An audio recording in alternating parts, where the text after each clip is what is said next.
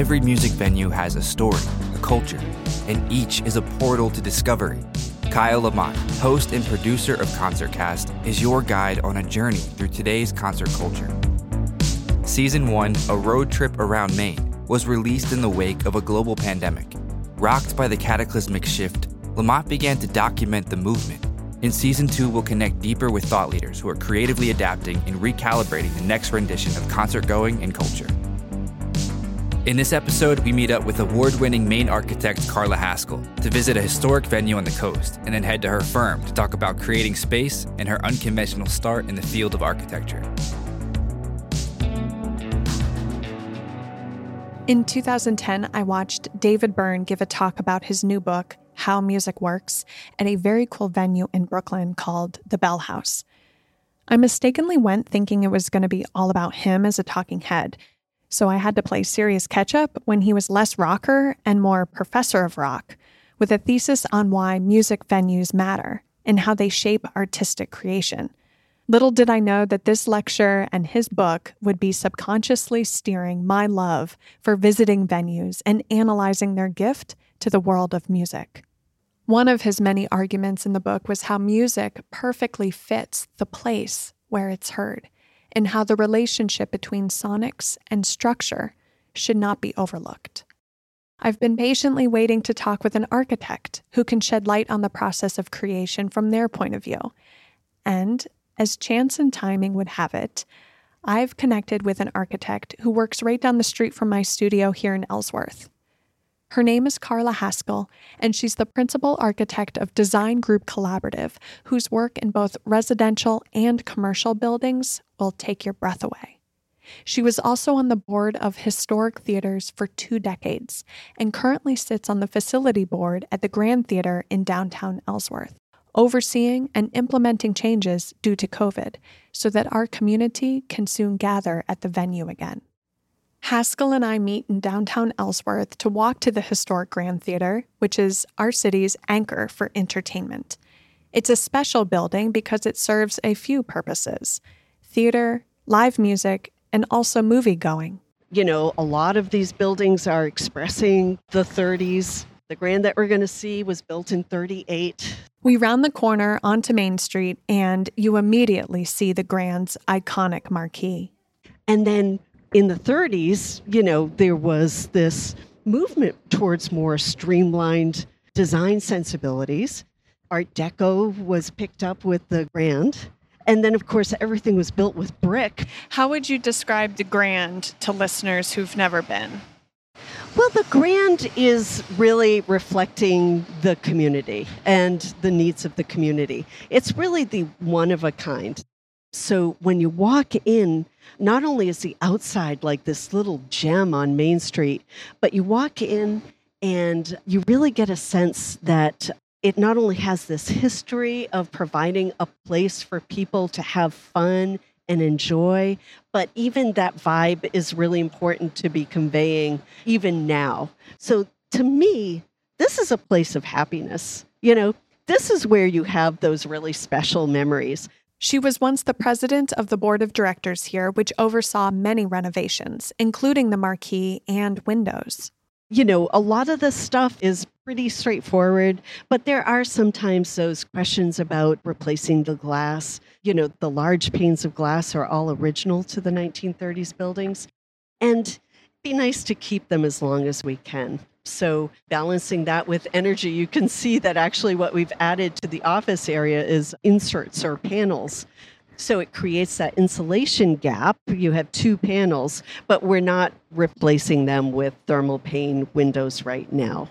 And those are trade offs, you know, but that place on the register is pretty important too. What do you love most about the Grand architecturally outside of the marquee? What about inside? Details maybe that you notice or that you just particularly love?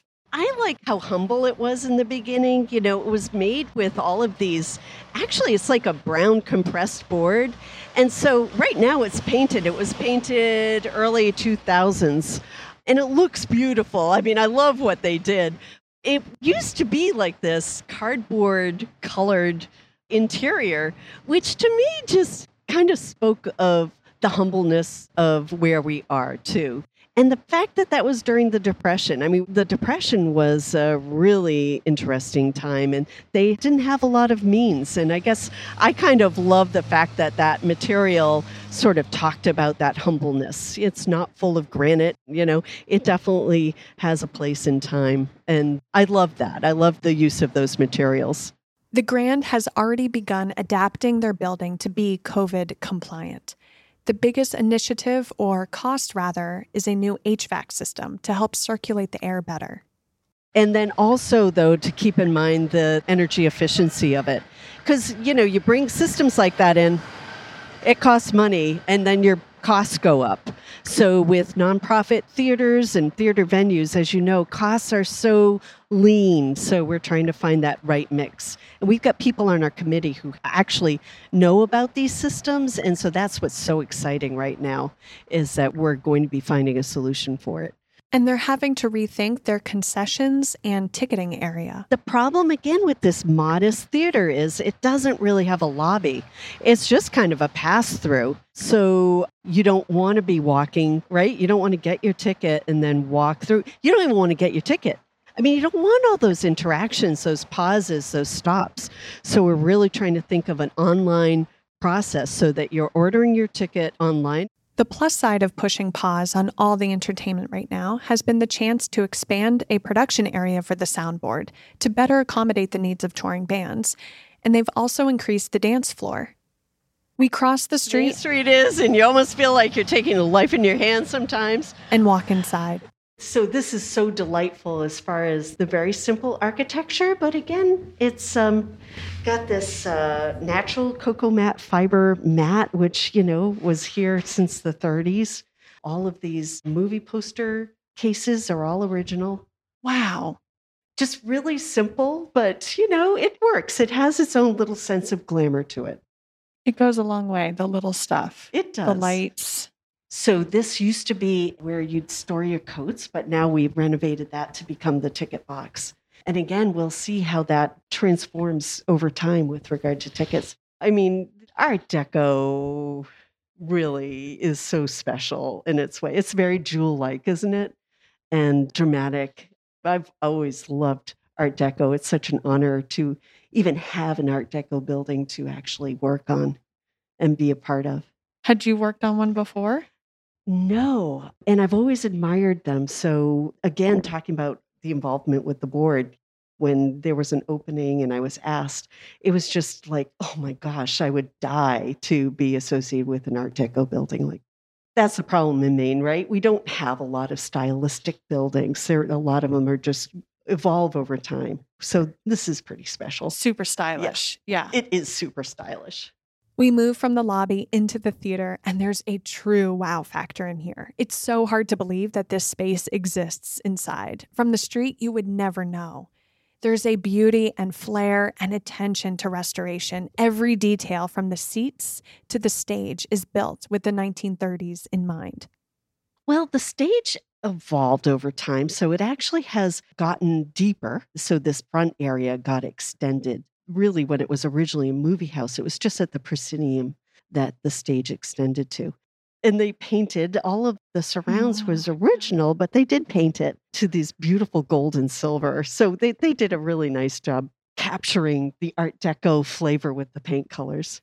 One of her favorite memories here was seeing Béla Fleck. It was packed with people, and it was a hot August night. And everybody was just sweating and screaming and clapping and having such a great time. And we were all just roasted. I almost feel like that was a part of the experience was that visceral feeling, you know, of that happening with such a packed house. And one of her cringiest was during an opera. It was pretty full, and it was a pretty traditional group of people here. We had a rainstorm and we had roof leaks water started pouring. I mean, and it continuously dripped throughout the whole performance. We had buckets, and it was like a toilet flushing or something. It was just awful. You just can't ignore it. Oh, mortifying. I'm reminded of the few awesome concerts I've seen here, including The Ghost of Paul Revere and Grace Potter and the Nocturnals. I've watched touring theater troupes perform in here and have seen some movies too. This place, in these rural parts of Maine, is all we have to feel an elevated sense of culture. The impetus behind the Grand was to rebuild the town after a destructive fire. Well, you know, when the city burned down, the city actually reached out and helped. Now, they didn't fund it, but I think they really made sure that there was a place for this developer to do this theater. Because before that, there were lots of different small venues, probably very dangerous, real fireboxes. So this was a real important thing at that point in time. And they knew that in planning, you know, because they had an opportunity to plan it, that was an important component. And it is to this day. I was going to say, you know, it's ironic. I mean, just like you said, they're economic drivers. They Right. bring people to the downtown area from out of town. It all works. I want to learn more about Haskell's design aesthetic and her legacy of work in our coastal community. So we head back to her studio, which is only a two block walk away from the Grand. And to anyone driving by, aside from her cool sign on the front lawn, it looks like a standard colonial house, but it's in fact a repurposed barn. I spoke to some of the historians from the city, you know, realizing that this is all old growth, original lumber that, you know, you just don't see anymore that was grown right in this area. So it's just kind of exciting to be able to make old buildings kind of come alive and add a little bit of the 21st century to it, which is what this building really is all about. One detail she's most proud of are the windows. I don't know if you can notice, but they're all different sizes because the original barn had all these funky old openings. And so I put these new windows in, but they're all exactly the same proportion as the original. And to me, that's just the charm of older buildings. And I wanted to keep that. But they're obviously brand new windows. They're letting in shards of autumnal sunlight, and as we continue the interview at her conference table, an XLR microphone cord apart, I take stock in the surroundings. There are stacks of organized papers, lots of building material samples, and framed magazine articles with shiny pictures of homes she and her team have helped build adorn the walls. Haskell is dressed in contemporary cool wearing a flowy rose colored shirt and chic linen pants. Her clothes definitely reflect her style for design. if I am doing some projects, I try to create maybe some movement and a feeling of movement in a building if that's possible. So that's one way I might go and it might be really quite modern like but then there are some buildings that just don't call for that and they don't want that and the clients don't want that. So I try to be responsive to that as well. Is it fair to say that you skew more on the modern and clean lines and more that is your style? I do. I really try to let the bones of the structure speak for itself and then let the clients sort of fill it as they see fit. So I'm trying to create a framework, and I think sometimes the work conveys that those clean lines that sort of give you the freedom to move in and do with it as you will. But I do tend to try and be true to our time as well. We're in the 21st century.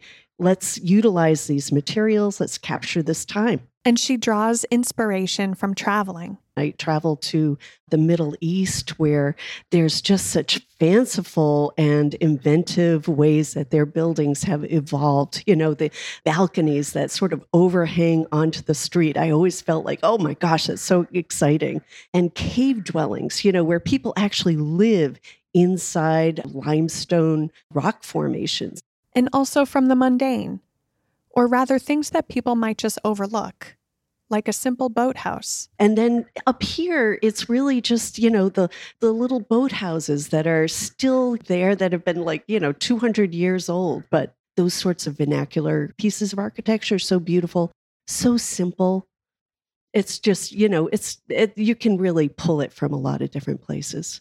I know I love just seeing a simple boathouse and feeling so moved. Oh, there's Like- nothing like it. And it's like, how how the heck did they do it? You can't really capture it. It's less the details and more about just that essence of materials and location and a lot of stuff you can't define really. Haskell got a late start in her career. In her 30s, she was working at a bank, but it was lackluster. So, in order to pursue her love of architecture, she left it and began working as a drafter for a firm in Boston. So, I was actually working, going to school, and, you know, raising my children with my husband. And it was tough. And it took nine years. It was a long haul, but I got so jazzed by it. And to tell you the truth, it was a bit of an escape. Going down to Boston and having to do sketches and having to do models and all of that stuff was pretty exhilarating. So, all in my 30s, I started at 30 and I got my license at 40. my husband was very supportive. And, you know, I do a lot of community work because my community was supportive. I had friends that would babysit or take care. So that's part of why I like to do a lot of volunteer work and give back because I felt like I was really supported by my community. Sounds like the man who you were drafting under really believed in your skills. Would you have gone back to school if he hadn't encouraged you? That's really interesting. I hadn't thought of that it may have been a longer process and I may have, you're right, I may have not and regret it to this day. Since then, she's gone on to open her own firm where her philosophy is collaboration and teamwork. And then sustainability is part of our philosophical that buildings can express beauty and be part of the community and still address all of these sort of more technical needs that sustainability involves with regard to our values and walls and roofs and all of that sort of stuff. So, those two components, I think, really keep driving us to doing the kind of work that we do. And when it comes to working with her, having an open mind is the biggest skill set. Yeah, you know, because we're so general, our firm, we do theater work, we do laboratories, we do schools, we do residential. I mean, when you're up in Maine, I mean, we're right in the middle of Maine, you can't be too specialized. We can't afford to be. There's just not that much work. So, having that flexibility and that receptiveness to doing that sort of stuff is really what we need. We need an open mind. And that's kind of the biggest skill, to tell you the truth. When designing buildings, are you thinking of the feeling one will have or the practicality? I'm sure it's a little bit of both, but what comes first for you? You know, feelings in a building, those ideas evolve. So to me, it all starts with the site and the surroundings and the views and the where the winds are coming from. That's such an important part of if it's a new building especially where that building sits on the land. And that starts informing things right away.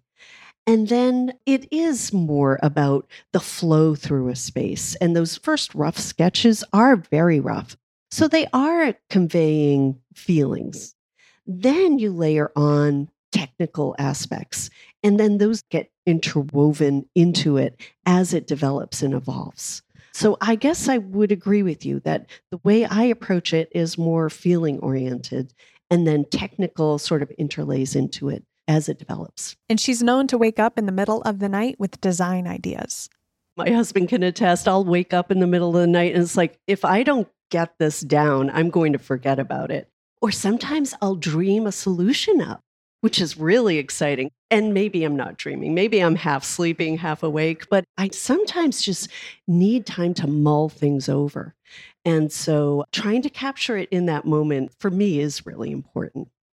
Describe the first building you remember giving you an emotional oh, response. Oh, jeepers. Well, I remember walking into my first real cathedral. I think it was was St. John in New York City and crying. which I don't know if a building ever did that. So I was in like in my early 20s. And then, of course, traveling. I mean, the what we did like this theater trip in London. And I remember going to a couple of venues, and it was just, you know, that's where the architecture started really like, oh my God, this stuff is so old. That was a real turn on for me.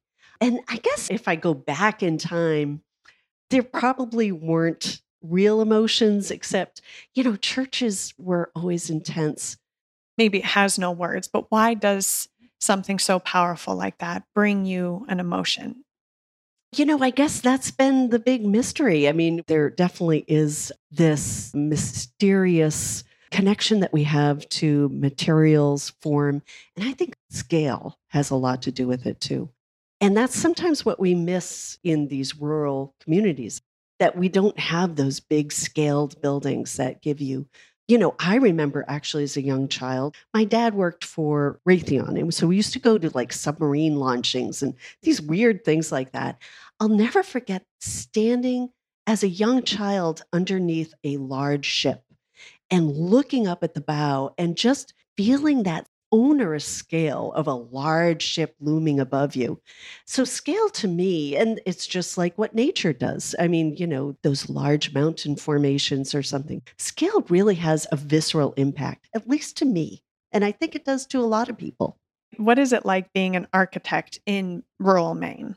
Sometimes I treat it like I'm in a foreign land and that there's this special village and you know these really i mean living here day to day we just don't realize how special and how unique some of these encounters are in rural maine. And so i have fun in my head thinking about what this place would be like to even to foreigners coming here and seeing it so uniquely.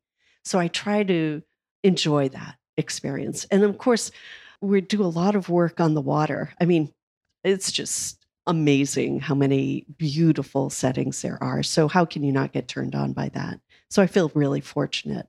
And then just trying to do really the best design work you can for every project. And that's fun in itself. In our area, there's a lack of modernity.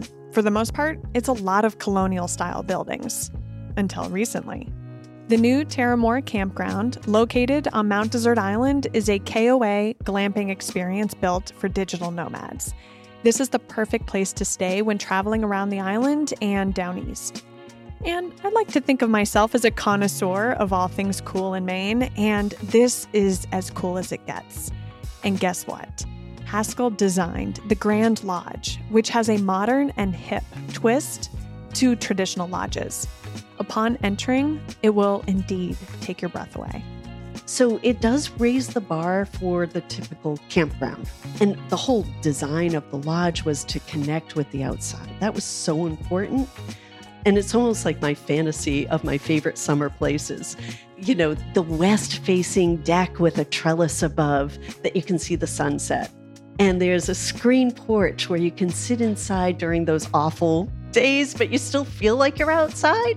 And there's a nice big fireplace on the screen porch, right? So you get blankets and get all comfortable there. And then there's the east facing deck. One is unexposed and the other does have a sloped, the roof kind of slopes and covers it. Because I love being outside and seeing that early morning sun because of course most of my experience you know in maine is you're always just a little crisp and cold.